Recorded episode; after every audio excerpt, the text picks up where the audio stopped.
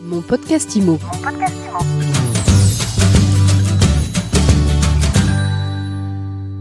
Bonjour et bienvenue dans ce nouvel épisode de mon podcast IMO. On continue à faire le tour des acteurs de l'immobilier pour faire un point conjoncture, voir comment les professionnels s'adaptent à la nouvelle donne. Et aujourd'hui, on en parle avec Philippe Bayens. Bonjour. Bonjour Ariane. Vous dirigez le réseau de mandataires Capi France. Alors comment vous vivez le changement de marché? Alors on le vit euh, en ayant prévu que ce marché euh, allait se tendre puisque déjà depuis l'automne 2022 euh, on voyait bien que les taux remontants, le pouvoir d'achat des Français était affecté et que les propriétaires mettraient du temps à comprendre que 2023 ne serait pas 2022 et encore moins 2021. Donc il a fallu qu'on prépare nos conseillers et qu'on continue de les accompagner pour que ils soient en capacité d'accompagner, de conseiller au mieux pardon les les propriétaires parce qu'aujourd'hui la donnée prix est très importante. Il y a deux ans, les acheteurs achetaient à peu près n'importe quel prix. Là, ils font attention, ils sont prudents. L'accès au, crédit est plus compliqué, donc il faut que les propriétaires soient plus raisonnables. Il y a un temps d'adaptation en général pour que les propriétaires se fassent à la nouvelle réalité.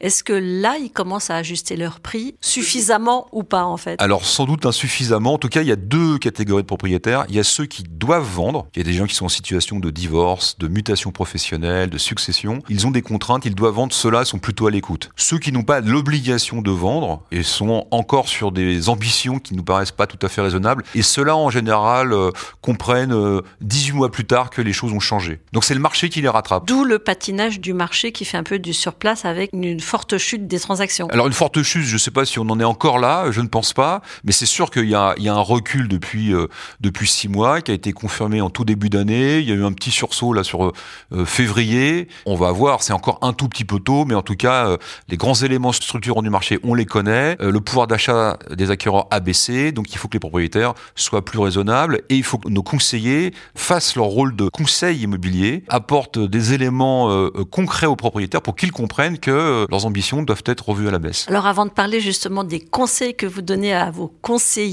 dans votre scénario pour 2023, vous tablez sur quel niveau de transaction? Alors avant de parler du niveau de transaction, je pense que le, marché 2023 sera à peu près à l'inverse de 2022. Je pense qu'on va avoir un premier semestre un peu plus compliqué, ce qu'on vit depuis déjà trois mois, comme nous l'avons vécu sur le deuxième semestre 2022, euh, mais probablement un deuxième semestre 2023 qui sera meilleur parce que, si on en croit euh, les économistes notamment, euh, les taux directeurs de la BCE devraient baisser à partir de l'été. Donc si les taux baisse un peu, si l'inflation, c'est ce qu'on entend aussi, rebaisse, eh bien ça va redonner du pouvoir d'achat, ça va aussi redonner du moral un peu, parce que quand on entend que des mauvaises nouvelles à un moment donné, on n'a pas envie de se lancer dans un, dans un projet long-termiste, et donc je pense que le deuxième semestre sera plus actif. Pour répondre à votre question précisément, on s'accorde à peu près peut-être à un moins 10% euh, d'ici la fin de l'année, moins 10, moins 12. On verra bien, cet été on y verra plus clair. Alors vous disiez à juste titre, quand les nouvelles sont mauvaises, ça plombe un peu le, moral des ménages, euh, des acquéreurs et le moral de vos conseillers Comment vous le boostez? Le moral de nos conseillers est plutôt bon. Euh, il est bon parce que d'abord ils sont prévenus. C'est pas pas une situation qui subitement euh,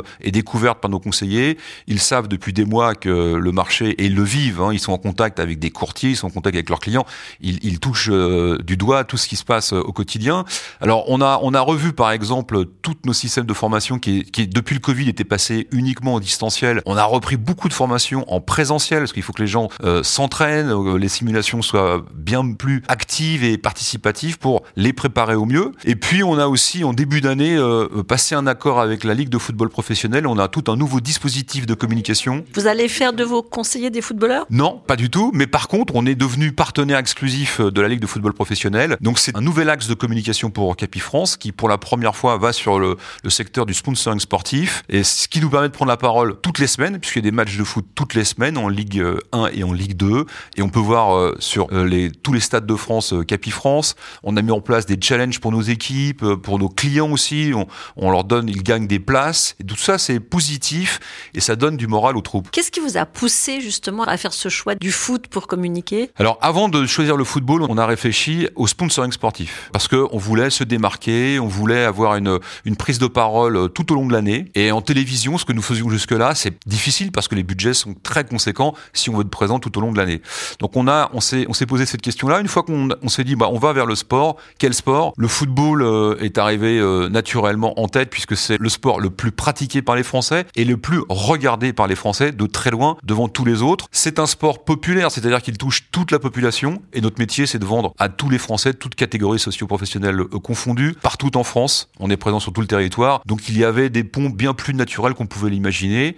Il y a un mot en commun entre le foot et, notre métier, c'est le domicile. Hein, en sport, toutes les semaines, il y a des clubs qui jouent à domicile et, et nous, les domiciles, on en vend toutes les semaines et tous les jours. Et vos conseillers, ils jouent à domicile. Donc ils jouent à domicile, ils rencontrent leurs clients souvent à leur domicile hein, pour mettre en vente. Euh, ils, euh, ils accompagnent des projets de vie.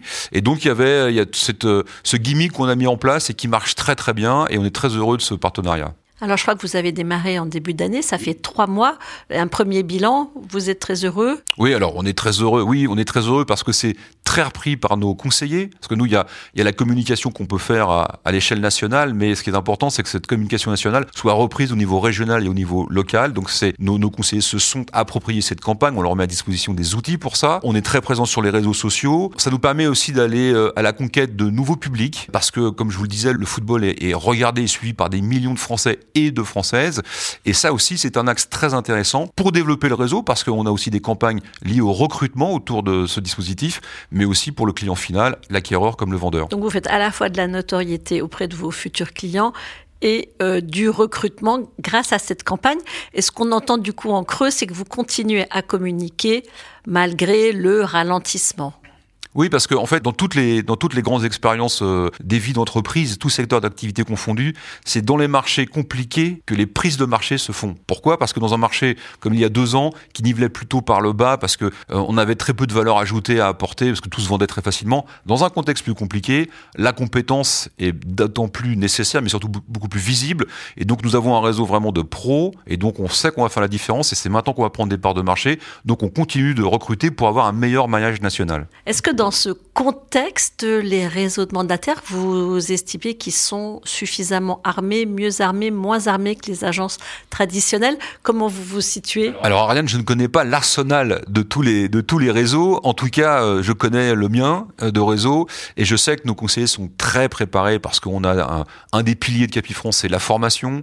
Euh, comme je vous l'ai dit, on a changé un peu les processus. Dans ce contexte, est-ce que vous pensez que vos conseillers immobiliers sont suffisamment entraînés? C'est quoi l'arsenal que vous mettez à leur disposition pour peut-être faire la différence face aux agents traditionnels. Est-ce que vous raisonnez avec cette problématique? Alors, il faut toujours tenir compte de son environnement concurrentiel, mais en même temps, il faut euh, faut pas forcément regarder ce que font les autres pour savoir ce qu'on va pouvoir faire. Ce qui est important, c'est de préparer ses équipes. Donc, c'est pour ça que je, je disais en introduction qu'on a corrigé notre approche en formation pour donner euh, plus d'importance au présentiel et entraîner nos équipes. On a mis en place tout un travail de marketing automatisé. Alors, c'est un petit peu technique, mais c'est de l'envoi d'emailing automatisé dans tout le suivi client, parce qu'on sait que le, le suivi client, c'est souvent le maillon faible chez les professionnels de l'immobilier. Et eh bien chez Capifrance, il y a une grosse partie qui se fait en, en automatique, pas seulement, ce qui fait qu'on est sûr de bien suivre ses clients, de bien les informer justement des, des changements de prix dans leur région, dans leur commune, pour qu'ils soient raisonnables et qu'on arrive à avoir des biens qui soient les mieux vendables possibles.